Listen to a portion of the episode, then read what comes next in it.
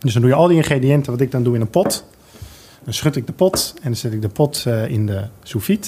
En dan wacht ik een uurtje en dan heb ik uh, vanillesaus. Hallo, welkom bij Etenschap. Een podcast met verhalen en weetjes over de verborgen magie en wetenschap achter ons eten en de bereiding ervan. Want meer weten is lekkerder eten.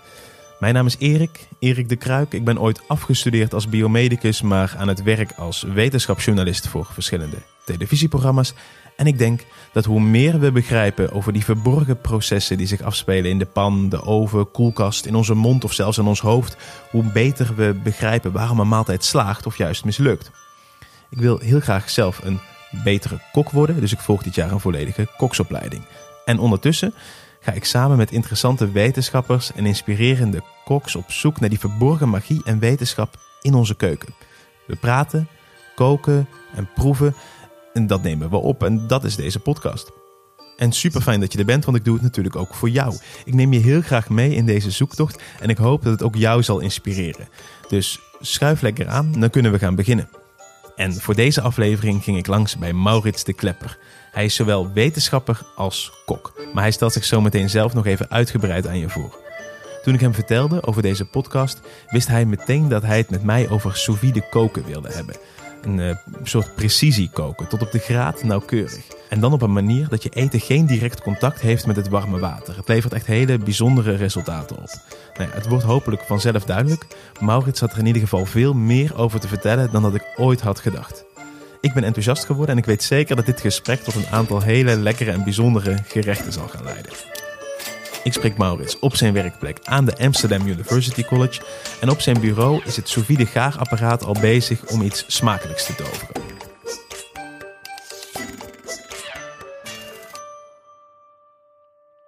We beginnen met uh, wortelen proeven. Uh, die sous gegaard zijn. Eentje traditioneel gaat gewoon in water en de ander vide. En het idee is dan om te zien wat een enorm verschil dat eigenlijk in, in uh, smaak geeft. Daarnaast wil ik um, gepocheerde kip serveren. Medium rare, wat eigenlijk niet zo, zo sociaal geaccepteerd is, maar eigenlijk volledig voedselveilig is als je het vide bereidt uh, en een bepaalde lengte gaart.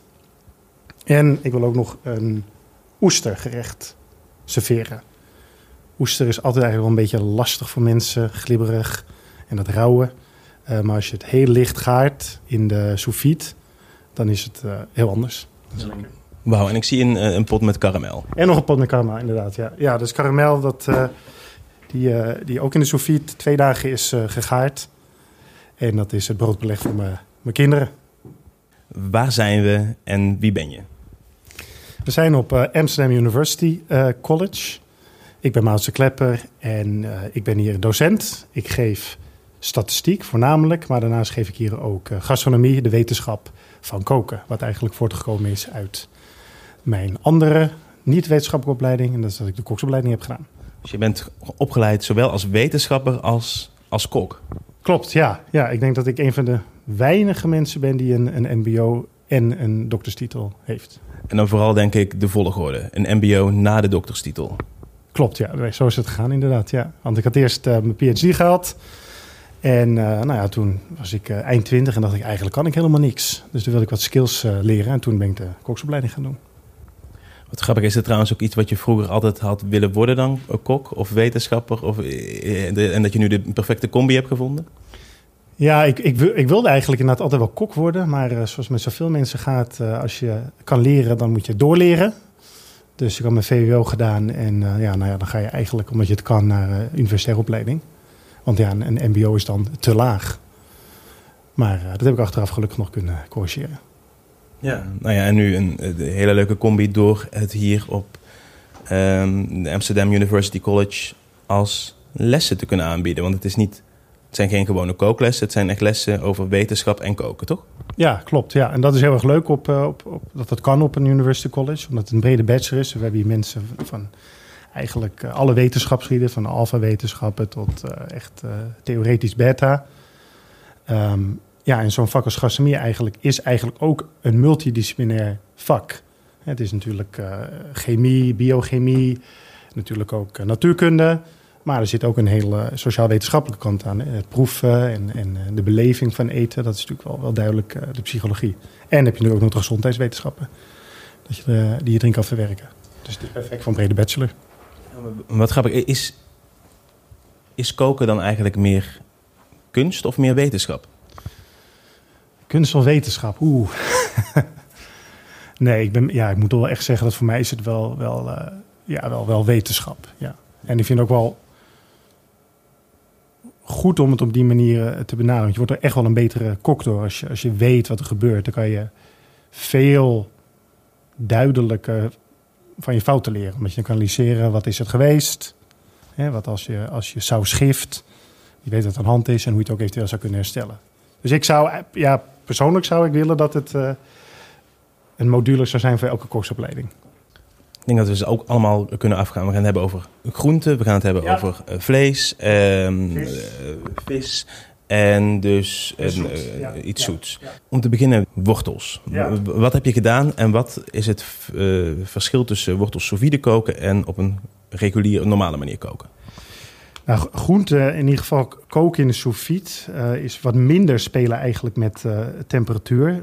Want ja, de, zeg maar, de celstructuren van, van planten garen eigenlijk, of worden eigenlijk pas zacht vanaf rond de 85 graden. Dus eigenlijk als je groente gaat, zit je altijd tussen de 85 en 95 graden. Dus qua temperatuur is het misschien minder uh, interessant vide. Maar wat wel leuk is in de vide, ik heb hier twee soorten wortels voor me. Eentje plakjeswortels, eentje heb ik gewoon in een, in een pannetje gegaard. Gewoon in water, zoals de meeste mensen dat doen. Ja, in de podcast kunnen mensen het niet zien. Het zit in een zakje ja, die gevacumeerd is. En daar zit een plakjeswortel in van ongeveer een halve centimeter ja. dik. Klopt, ja. En dus één heb ik traditioneel gegaard en de ander in de sous vide. En wat het fijne daaraan is, met name met de wortel, is dat... Er zit dus een zo'n vacuümzakje... En als je dus gaart, kan de smaak natuurlijk niet uit het vacuümzakje gaan. Dat kan niet lekken in het water. En dat is dus wel het geval als je natuurlijk in, in water kookt. Uh, en wortels, die zijn natuurlijk een beetje zoetig. En de suikers, die lossen maar al te graag op in water. Dus als je het kookt in water, worden je wortels eigenlijk minder, minder zoet. En in de sous blijf je dat houden. Dus dan zijn de wortels gewoon zoeter. Een goede. En eigenlijk komt daar meteen de vraag bij die ik als eerste had moeten stellen. Wat is sous vide? Gaat het dan over het in een vacuümverpakking koken... of gaat het over een warm waterbad op een specifieke temperatuur? Ja, dat is, is een goede vraag. Het is, ik denk toch... Ja, kijk, de eerste instantie is het... De, de, de ja, het, het heet sous vide, wat Frans is voor uh, onder vacuüm. Maar eigenlijk waarschijnlijk is het beter om het uh, precisiekoken te noemen. Dus het gaat wel met name om temperatuurcontrole, ten eerste. Um, maar daarbij inderdaad het vacuüm trekken zorgt ervoor dus dat smaken in het zakje blijven en niet dus in je waterbad uh, ja, kwijtgaan. Dus het is toch wel allebei. Maar de, ja, de temperatuurcontrole is denk ik wel, wel het meest interessante.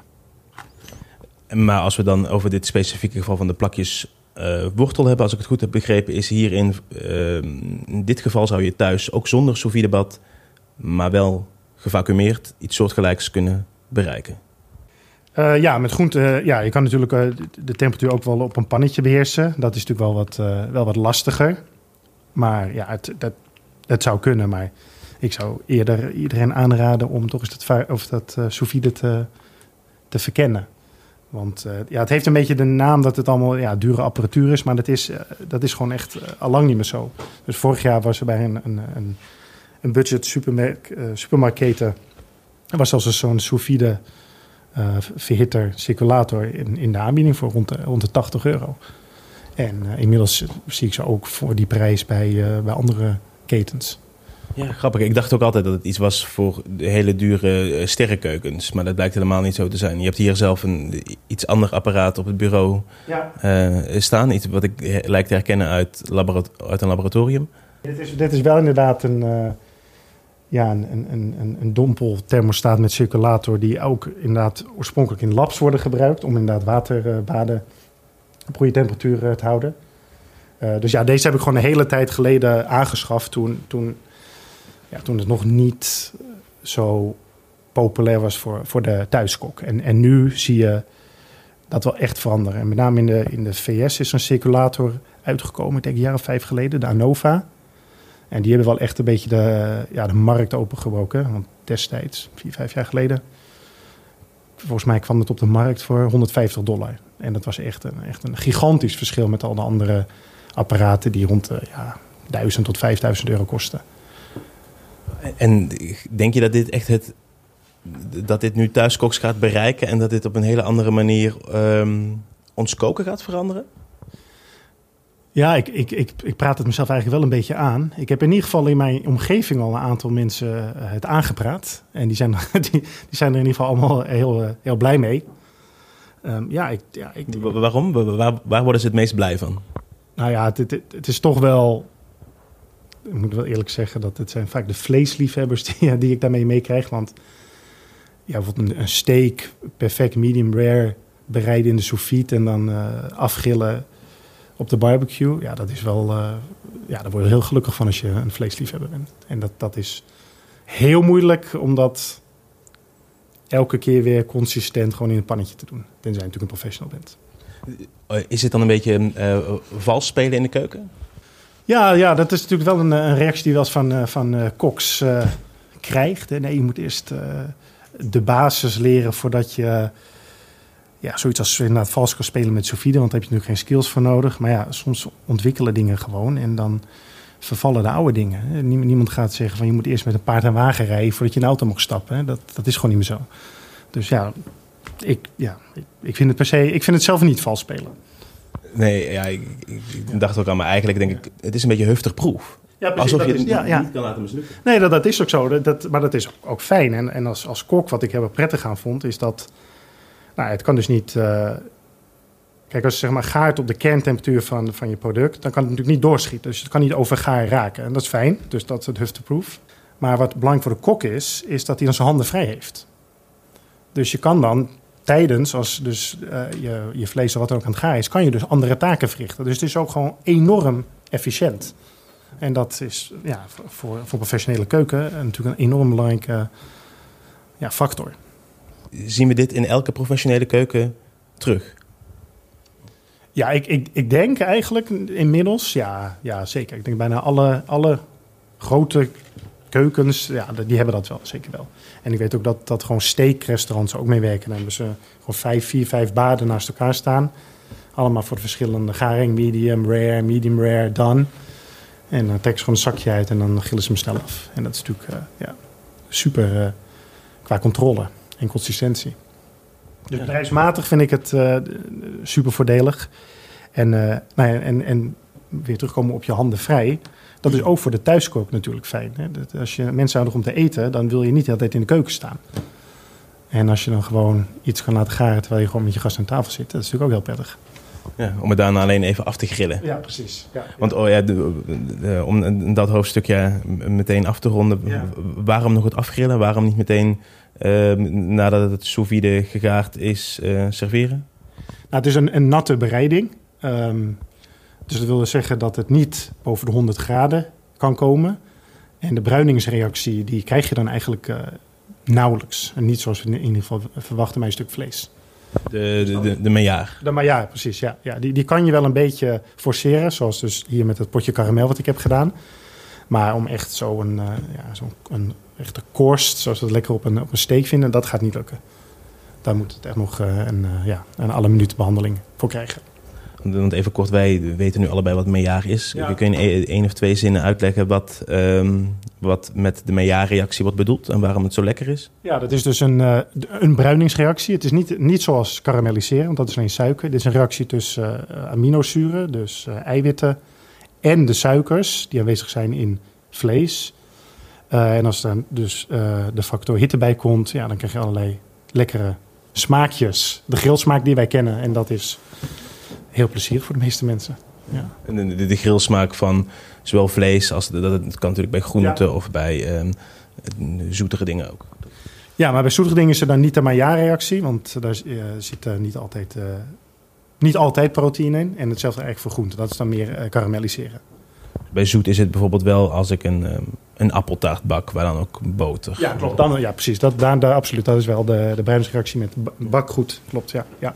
Koeken, ja. Grappig. Dan even terug naar de wortels die nog eh, voor Ja. ons liggen in de gevacumeerde zakjes. Eén sous vide gegaard eh, en de ander regulier. Ja. Ehm, Ik zal het even openmaken. Kan je het verschil eh, proeven. Dus dit is de watergegaard een stukje. En de ander in de sous. Je ziet dat die iets steviger is. Omdat ja, de ene is natuurlijk in water gekookt tot 100 graden. En de andere 85 graden. En eh, ja, voor mij is in ieder geval wel een duidelijk zoetverschil.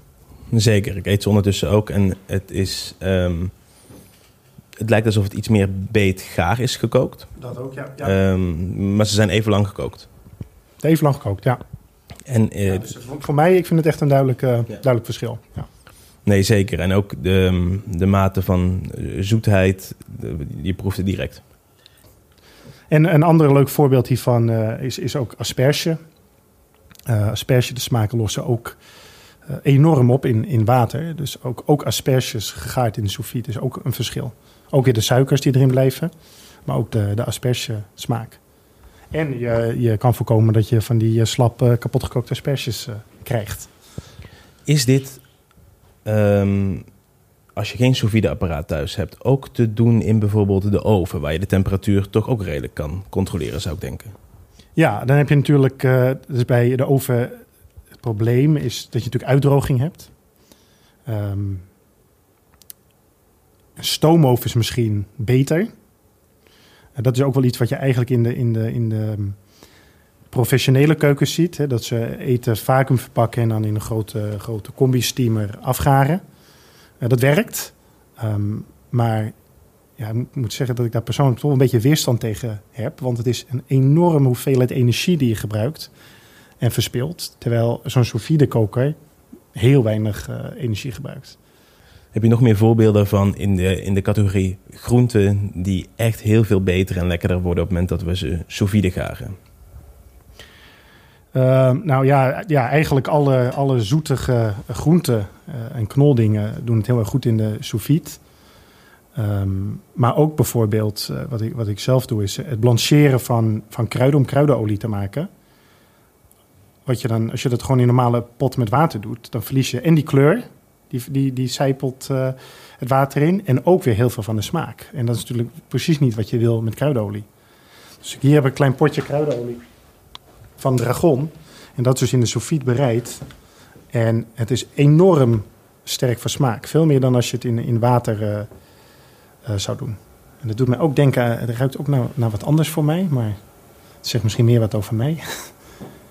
het ruikt een heel klein beetje de marihuana ook. Dat zegt iets over. Ja, ja, precies. Ja. Maar dat is dus ook een, een, een hele, hele nuttige eh, techniek. Hoe heb je dit gemaakt?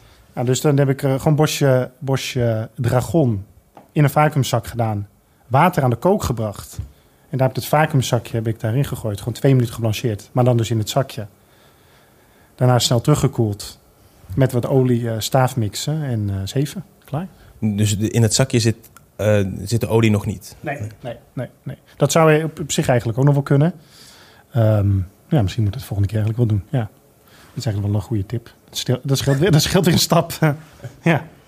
En want is het sowieso dat ehm, olie is waarschijnlijk een betere drager voor de smaak van dragon dan het water?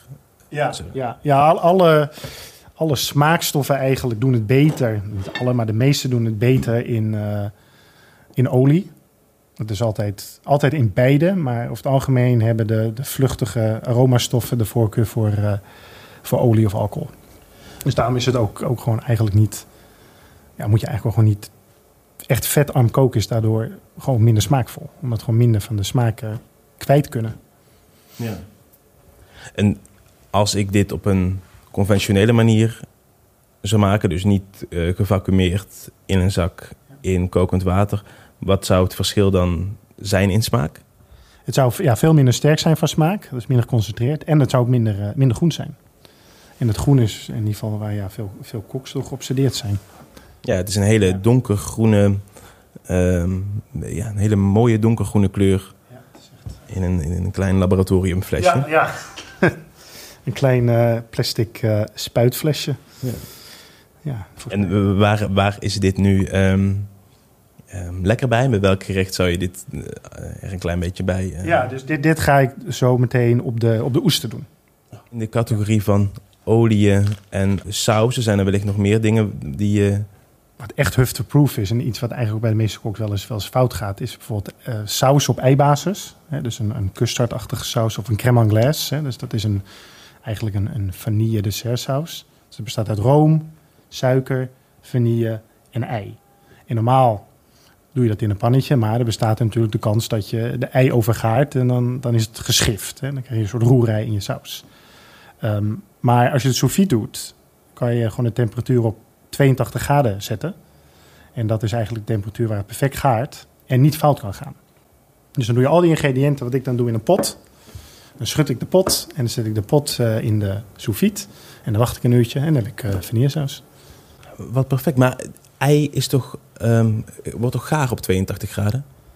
Eh, eigenlijk wordt eigenlijk gaart ei eerder. Dat begint al rond de 60. Maar omdat de andere bestandsdelen ook nog in zitten, dus de vetten van de room en de suikers, die houden eigenlijk de garing een beetje tegen. Dus daarom moet de temperatuur iets hoger. Maar bij 85 graden begint het echt eh, de schrift in te schieten. Dus roerij te worden. En dat is niet herstellen. Nee, en eigenlijk is dus de truc om daar net onder te Ja, blijven. ja, klopt. Ja. En dat is dus de, de 82 graden. Ja. En eh, om nu toch denkende aan eieren. ehm, ik had begrepen dat het, het lekkerste zacht gekookte eitje is een sous vide gekookt ei. Klopt Ja. dat? Eh, ja, want dan kan je natuurlijk eh, perfect de, ja, de, de, de, de garing onder controle krijgen. En ja, het, dat perfecte eitje dan wordt dan ja, meestal geserveerd rond eh, 63 of 64 graden. En hoe werkt dat dan? Waarom is die 63 graden zo ideaal? Die, ja, die, is, niet helemaal ideaal, moet ik persoonlijk zeggen. Want kijk, als je een ei kookt, wat wij denken is dat het ei wit als eerste gaart. Of, of sneller bij lage temperatuur. Maar dat is niet zo. Dat gebeurt omdat we het van buiten veerten in een kokend pannetje. Maar als je bijvoorbeeld op 63 graden sous vide doet, dan zie je dus dat de eidooier eerder gaart dan eh, het eiwit. Dus eigenlijk moet je, dat, dat vind ik persoonlijk lekkerder, 63 graden sous vide.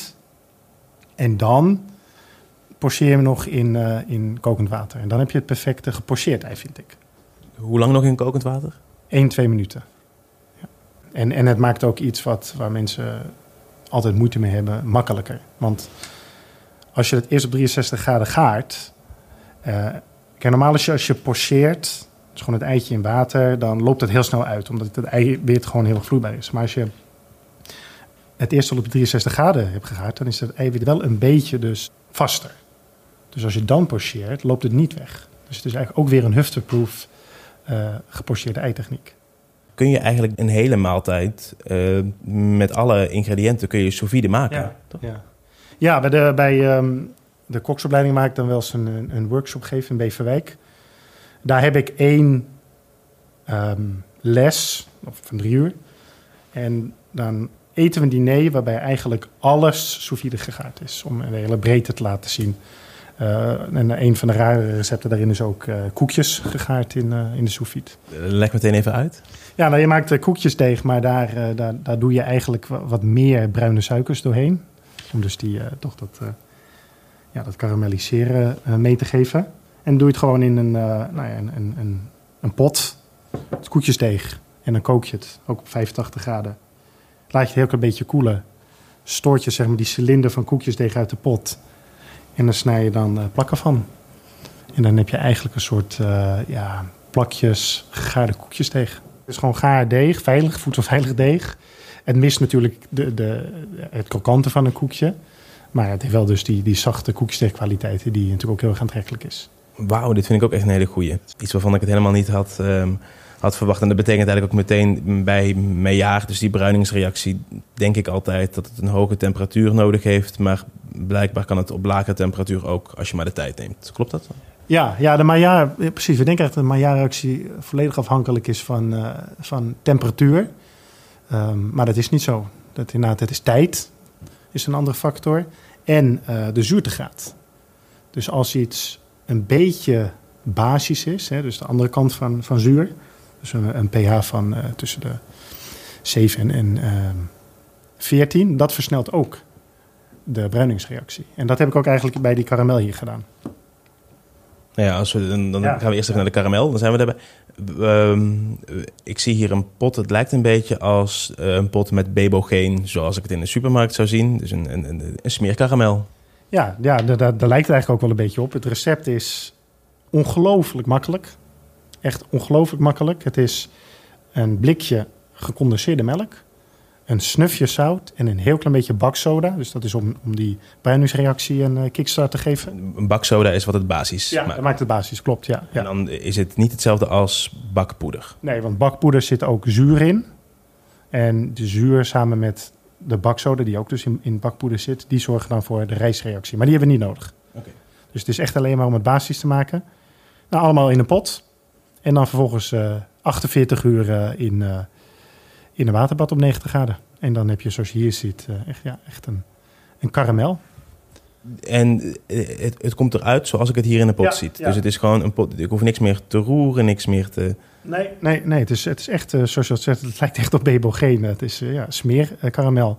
Ehm, Maar volgens mij heet het karamel au lait. Je ziet het heel veel in, in Normandië. Kan ik hier een hapje van? nee, natuurlijk. Ja. Ja, heel erg lekker. Dit echt. En, het, en het kan echt niet, eh, niet, eh, niet makkelijker dan dit. Is gewoon wegzetten en, en, en wat anders gaan doen dus. Wauw, dit doet me ook heel erg denken aan een, aan een heel bekend snoepje waar ik nu niet op de naam van kan komen. Ja, het Ehm, is echt ja dat. een boterbabbelachtig. eh. Een boterbabbelaar. Kijk, gewoon karamel is gewoon eigenlijk suiker. Maar die gecondenseerde melk is natuurlijk ook melk en vet. En dat maakt het zo smeuig en ook dat de, de smaak zo lang blijft hangen. Dus eh, het is heel plezierig. Ja. Even voor deze, dat mensen zelf, ehm, die, die het zelf willen maken. De, Ja. Nog een keer de ingrediënten en de hoeveelheden. Een blikje gecondenseerde melk. Een snufje of mespuntje baksoda. En een mespuntje zout. Dat is het. De suiker zit al in de gecondenseerde melk. En vervolgens is de behandeling. 48 uur op 90 graden in een waterbad. En dan heb je iets wat echt heel erg lekker is. Wauw, als je het hebt over huftig proef, en deze ingrediënten en daarna gewoon heel lang wachten. Dit kan iedereen, als Ja. je maar een, een waterbad hebt. Nou ja, dat wordt vaak vergeten. Dat eh, mensen zeggen de hele tijd, tijd vacuümzakjes. Maar wat je met potjes allemaal kan doen, is, is natuurlijk ook gewoon... Ja, dat geeft ook heel veel ruimte. Dus je kan ook ja, flessen, je kan je eigen likeuren infuseren met kruiden. Kruidenolie ook weer maken. Eh, nou, wat ik net al zei, vanillesaus maken. Eh, Crème brûlée kan je maken, helemaal, in een klein potje. Ook garen. Dit is vooral voor de ehm, zaken die al vloeibaar zijn of in een vloeistof zitten. Precies, is een jampotje perfect. Ja, dus dat ook kan. Dat heb ik ook wel eens bij eh, een, een, eh, een diner eh, gedaan. Is eh, zo'n potje en dan vullen met eh groente, vlees en bouillon. En dan een soort stoofpotje maken. Dus ook weer op eh, ongeveer, denk ik, 80 graden een dag in de sous vide. En dan kan je zo'n, een- als je een mooi potje kiest, kan je het ook zo'n potje stoof serveren. Helemaal klaar. Wauw, en gewoon inderdaad, de dag dat je het serveert, heb je er geen omkijken aan. Nee, precies. Ja, ja. Ja, man, ik, denk- ik ben helemaal enthousiast. Ik denk, ik, dit moet ontdekt worden. Voor een kerstdiner, ja nee, wat je gaat maken, is dit gewoon... Je hebt alles al, al klaarstaan. Een dag van, en je hebt waarschijnlijk iets dat je serveert... Wat, wat, wat lekkerder is wanneer je in stress in de keuken staat te koken. Ja. Op het laatste moment om alles goed eh gaar en af te krijgen. Nee, zeker. En, en eh, nou, het is ook gewoon nu, nu, nu, nu het toch hebt over eh, kerstdiner. Wat ook populair is met, met de feestdagen is wild. En zoiets als haas is best wel makkelijk om te verpesten. Hè? Omdat het, best- het is mager vlees. En dat wil je natuurlijk niet, want het is eh, behoorlijk aan de prijs. Maar ook dat kan je dus perfect in de sous doen. Gewoon je, je, je haasjes op eh, 56 graden, half uurtje, zal afgrillen. Ook geen omkijken naar. Kan ook niet verpesten. Wauw, mooi bruggetje naar Ja, vlees kip. en dergelijke.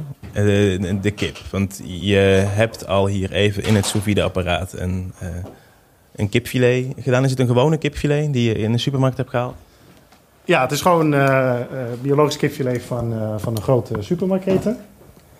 Ehm, ik heb dit gekozen als voorbeeld omdat ik vind dat je met de sous eigenlijk ja, heel mooi kan, kan spelen met de temperatuur, met name voor gevogelte. En dat maakt echt een enorm verschil als je het vergelijkt met gewoon in de pan.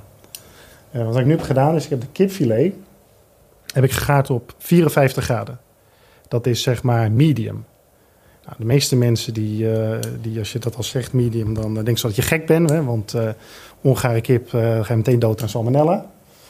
nou, dat is niet zo. Want iets voedselveilig maken is niet alleen de temperatuur. Het is ook de tijd.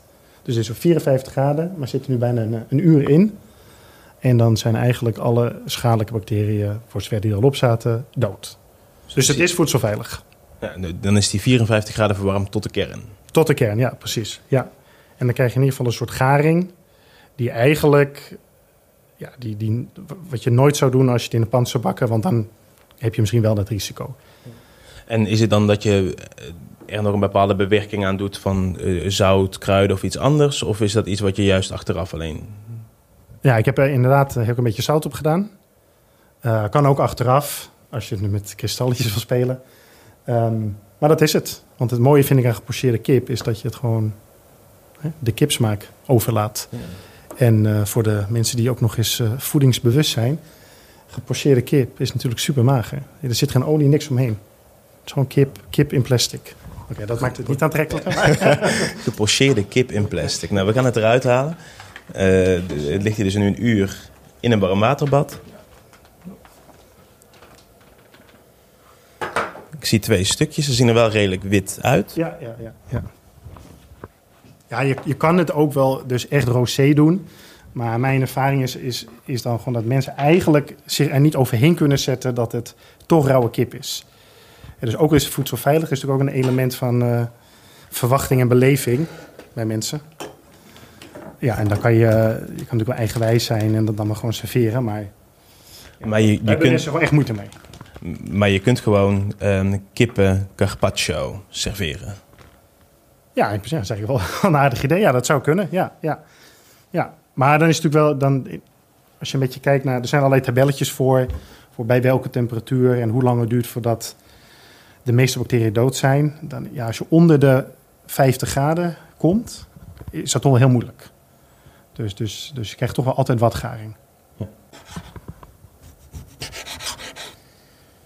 Dan zie je al eigenlijk al dat het. Je voelt het ook gewoon. E-, eigenlijk als je ziet hoe het beweegt, zie je zo? Dus dat het zo, zo slapjes is. Hè, dat, dat is eigenlijk zoals je met een rauwe kipje ook zou zien.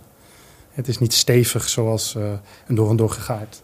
Maar goed, zoals je al zei, hij is wel wit. Is geen rosé. En dit is hoe kip moet smaken. Dan zie je eigenlijk dat mensen als kipfilet is mild voor smaak. Maar als je het zo eet, dan is het eigenlijk best wel eh, vrij sterk voor smaak.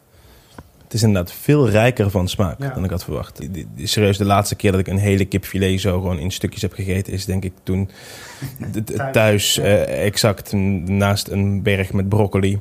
En een paar aardappels dat je denkt, oké, dit is helemaal droog gebakken, gekookt. Dit, dit gaan we nooit meer doen. Uh, dit is totaal anders.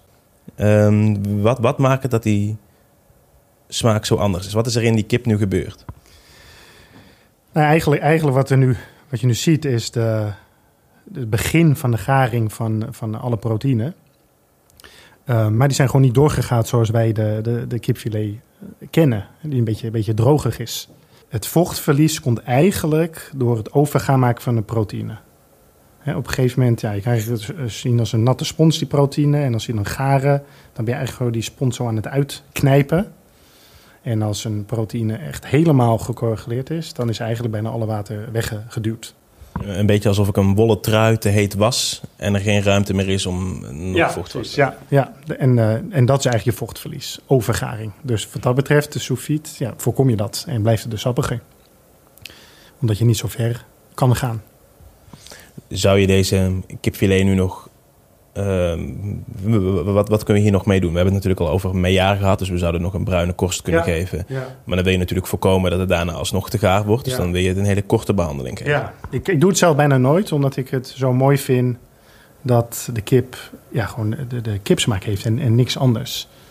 Dus, dus zelf ja, zou ik dit, uh, wat ik al zei, op een, op een salade serveren. Of, of misschien op iets, iets anders wat licht van smaak is. Groentepuree of zoiets. En uh, ja, zou er eventueel die kruidenolie past er eigenlijk ook wel goed bij. Um, maar nee, ik, ik, zou het, ik zou het zo laten zoals het is. Ook om aan mensen te laten zien hoe mooi een kipfiletje kan zijn. Ja, dat is het laatste. Voor. Ik zit opeens te denken, nu ik die smaak nog steeds in mijn mond heb. Het, um, ondanks dat het niet de rooksmaak heeft, heeft het toch de intensiteit die gerookte kipfilet heeft. Proef je hier ook al een beetje in. Ja, ja, de, ja gerookte kipfilet is inderdaad ook, uh, ook lager gegaard. Ja, maar er zit er niks, uh, nee, er zit niks van rook bij, helemaal niks.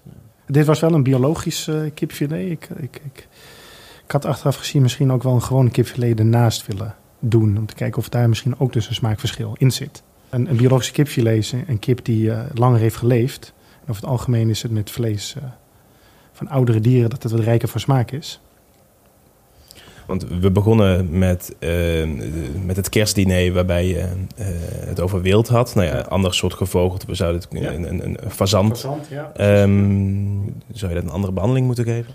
Nee, dat is een heel goed voorbeeld. Uh, nee, nee, fazant zou je precies dezelfde temperatuur kunnen doen. En dan krijg je een vergelijkbare structuur. Het werkt overigens ook goed bij eend. Dus dan is de behandeling uh, uurlang op 54 graden ja. in een gevacumeerde zak. En een om... beetje zout. En een beetje Dat is het. Ja. En als je, ja, als je het avontuurlijk wil zijn, kan je het ook op de 51 graden doen. En dan is het dus met een tikkeltje rosé in het midden. Maar dan moet je wel weten dat je tafelgenoten dat aandurven. Dan krijg je met kerst wat uh, uh, boze blikken je kant op dat je het niet goed hebt uh, klaargemaakt. Precies, precies. Ja, dat je geen, geen vaardigheden hebt. Dat je het zelf kan verpesten met de sous vide, wordt er dan gezegd. Ja. Wat, wat ik wel nog dacht, we hadden het heel veel kort over enzymen. Die zitten in vlees. Ja. En je had het even kort over dat er dus een link is tussen sous vide koken en iets doen met die enzymen. Wat zijn enzymen? Ja, dus enzymen zijn proteïne met een, een, functionaliteit. En eigenlijk wordt het meestal om, omschreven als uh, ja, kleine schaartjes. Dus de enzymen die echt van invloed zijn op, op uh, vlees, die... Schaartjes, dat uh, begrijp je? Nou? Ja, nee, die, die knippen, ja, ik weet het misschien wel, maar nee, nee. Ik, mijn moeder gaat luisteren. Die denkt, schaartjes, Schaartjes, ja. Nee, het zijn proteïnen die knippen andere proteïnen door. En die maken ze dus malser. En dat is eigenlijk wat gebeurt als je vlees laat rijpen. Dan gaan die enzymen die erin zitten, gaan het vlees malser maken. En dat kan je dus een beetje versnellen met de sous vide. Het is het voorstadium eigenlijk van ontbinding. Ja. Dat is wat er gebeurt. Het lichaam dat zichzelf aan het afbreken is. En dat doen die enzymen. Maar dan houden we het onder controle. Oh, exact. Dus eigenlijk als we het hebben over um, vlees, dat moet altijd even besterven, toch? Ja, dat ja. Ja, ja, ja. Dat besterven is um, uh, het langzaam ontbinden. Ja. En dus uh, in het vlees zijn het de enzymen die het werk doen om het vlees langzaam malser te maken. En ja. daarom is besterft vlees lekkerder dan. Ja, ja, ja want we houden van, uh, van, van zacht vlees. Zachte dingen in het algemeen. Hè. Dat heet het uh, Olvarit-syndroom. Pureetjes zie je eigenlijk uh, ook heel veel in de... We zijn allemaal in onze Olvarit. Ja, ja, ja, ja vooral in, in, in, in toprestaurants moet altijd alles in zalfjes en pureetjes. En alles moet mals zijn. Terwijl we toch ook wel tanden hebben voor een reden, hè? Grappig dat je dat. Maar, maar dan even komend op het besterven van vlees. Er zijn dus bepaalde enzymen die zorgen ervoor dat het vlees malser wordt. Ja. Hoe kunnen we hier met een sous vide mee spelen? Ja, ze zijn wel volgens mij tussen de. Ja, ik dacht lichaamstemperatuur en de 70 graden blijven enzymen actief. Daarna dan gaan ze dood. Um, ja, een goed voorbeeld van is bijvoorbeeld uh, een sucadelab. Dat kennen wij natuurlijk als een, als een stoofvlees. Uh, stuk. Maar je kan dat ook medium bereiden. Dus als een steak. Dan ga je dus op 55 graden, maar dan ongeveer 48 uur, misschien zelfs langer. En dan helpen dus ook die enzymen erin om, dat, om die, uh, ja, het sucadestuk zacht te krijgen. En dat is op zich wel een, ook, ook wel een hele leuke bereiding. Want dan heb je dus een, stoofstuk, maar dan als een medium geserveerd. En zelfs de, de, de, de, ja, dat sucade gelatine in het midden, of het collageen eigenlijk, het bindweefsel, dat wordt dan ook nog zacht. Dat wordt ook gelatineachtig. Stoof, ik zit te denken, ik weet niet eens of, het, of ik het op de juiste manier maak, maar dat kun je heel goed in, juist in een hoge drukpan op een nog hogere temperatuur ja, ja, uh, maar maken. ja precies. Maar dit is dan uh, eigenlijk een techniek om nou ja, een, een voordelig stukje vlees te, te upgraden naar een steak. En dat is op zich uh, ook weer vanuit, vanuit een, een, een, bedrijfsperspectief ook heel erg aantrekkelijk. Ja, en het heeft toch wel een andere vezelstructuur dan gewoon een steak. Dus het is ook wel echt wel anders. Het is wat compacter uh, om te eten. En het is natuurlijk leuk om te spelen met gasten. Te zeggen van, nou ja, hier heb je sucade. En dan kijken mensen naar van, ja, maar dit is een biefstuk. En dat is ook altijd... De verrassing uh, is natuurlijk ook altijd heel, heel leuk voor mensen. En je hebt het daar over 55 graden. Begrijp ik dat bij vlees is die 54, 55 of dus um, ehm, 51 voor de avonturier. Ja. Dat, dat is een beetje het, uh, je, je uitgangspunt. Ja, voor, voor de meeste vlees en ook wel vis is er tussen de 50 en de 55 zit wat mij betreft de ideale temperatuur. Het verschilt natuurlijk echt per, uh, ja, per persoon en ook, ook qua, qua ja, land. Dus in de VS is uh, medium, nou zouden wij eerder medium dan vinden. Ja, ja. Dus, dus, dus dat, maar goed, dan moet je helemaal, dan moet je eigenlijk zelf meespelen wat je, wat je de, zelf de, de, de perfecte garing vindt. Maar ja, voor mij is het tussen de 50 en de 54 graden, ja. ja. Ik zat nog even te denken over die enzymen. Ik las laatst ook iets dat um, er bij heel veel vleesbereidingen, ook in de industrie, gebruik gemaakt wordt van enzymen die in, uh, in de ananas zitten. Ja, Weet je daar ja. iets van? Ja, maar even de, um, de naam ervan. Uh, het zit namelijk ook in, in papaya, en daar heet het papaïne. Dan ben ik even kwijt hoe het, uh, hoe het in ananas zit. Maar dat zijn inderdaad enzymen die ook um, de, de, de proteïne weer doorknippen, dus mals maken.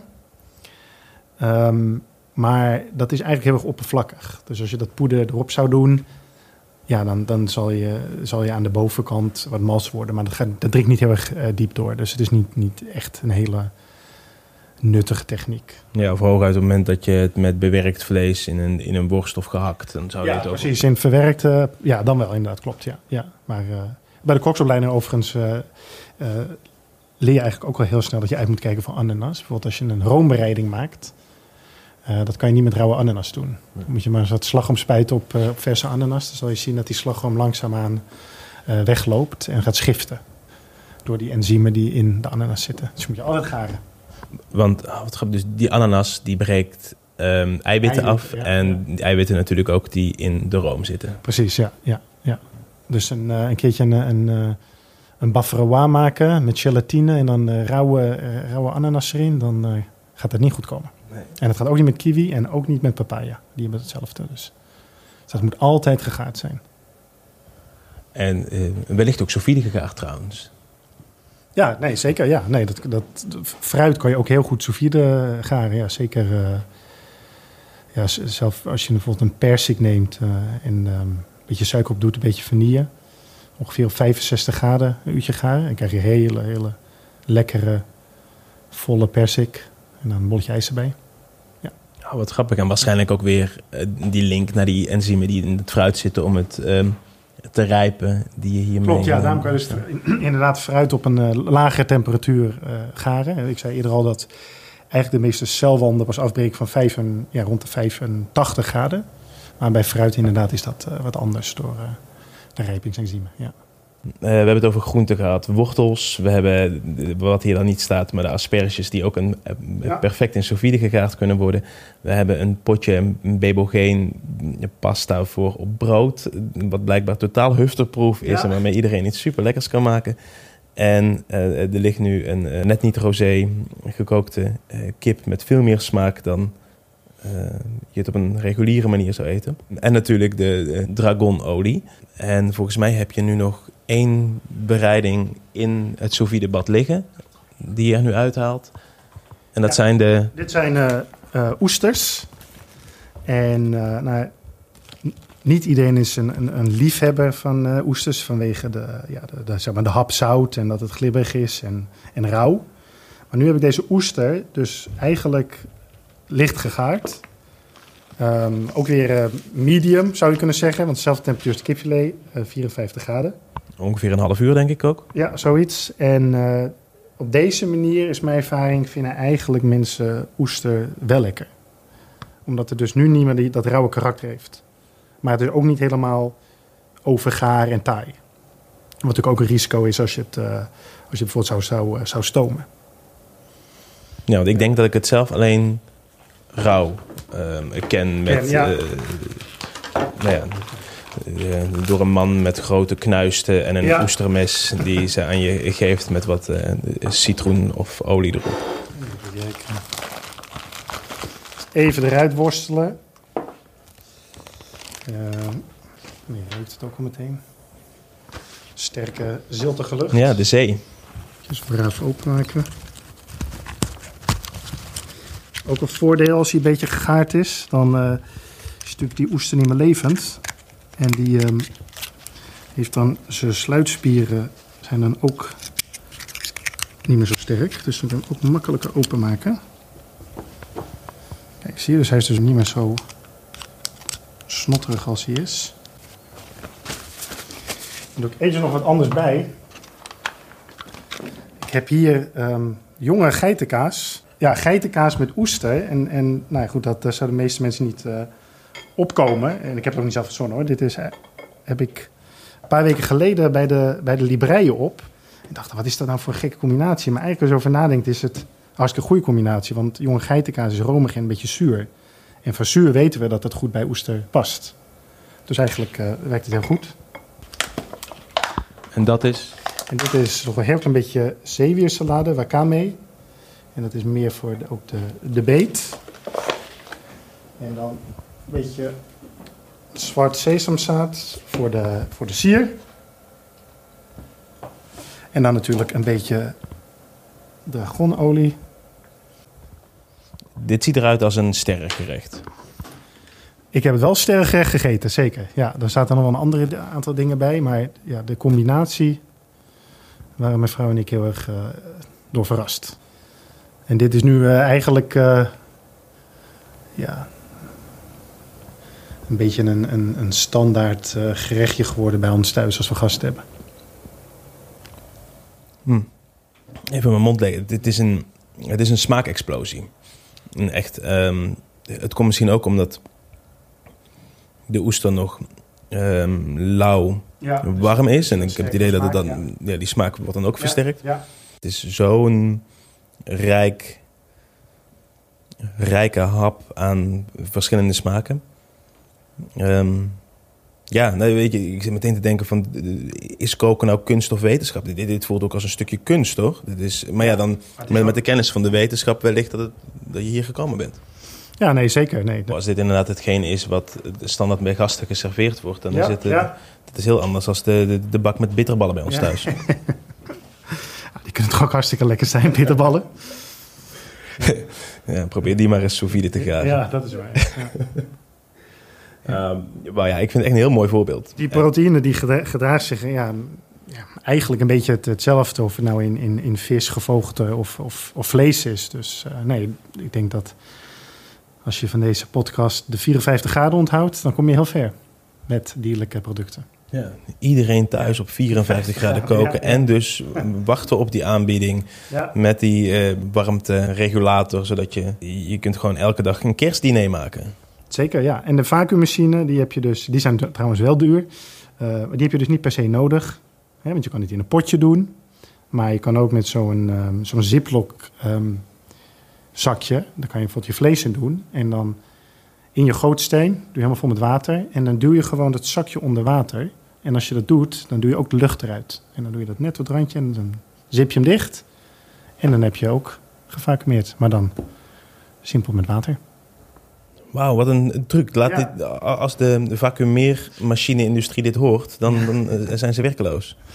Nou ja, het, het, werkt natuurlijk niet bij alles. Hè. Als je een, een, ja, spruitjes wil, ja, die, daar, daar is dus veel meer kracht voor nodig om daar de lucht omheen weg te trekken. Dus dat lukt dan weer niet aan mee. Maar voor je, voor je eh, kom je er echt wel goed mee weg.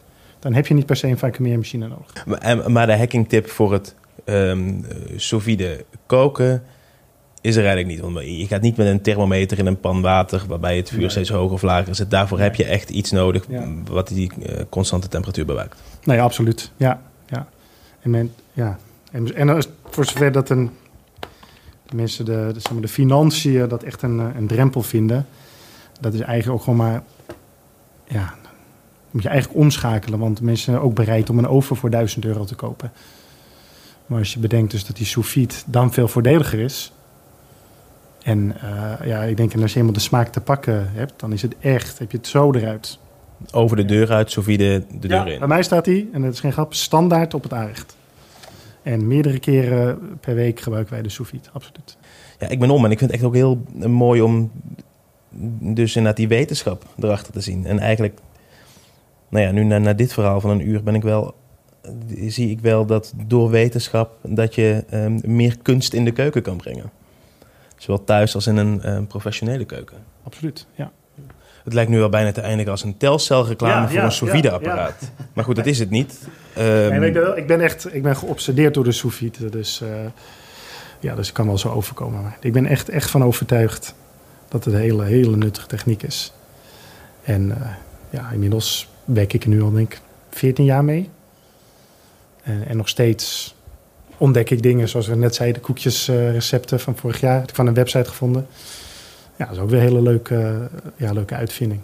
En ook dit, die karamel, die, uh, dit is ook iets wat ik pas recent heb geprobeerd eigenlijk.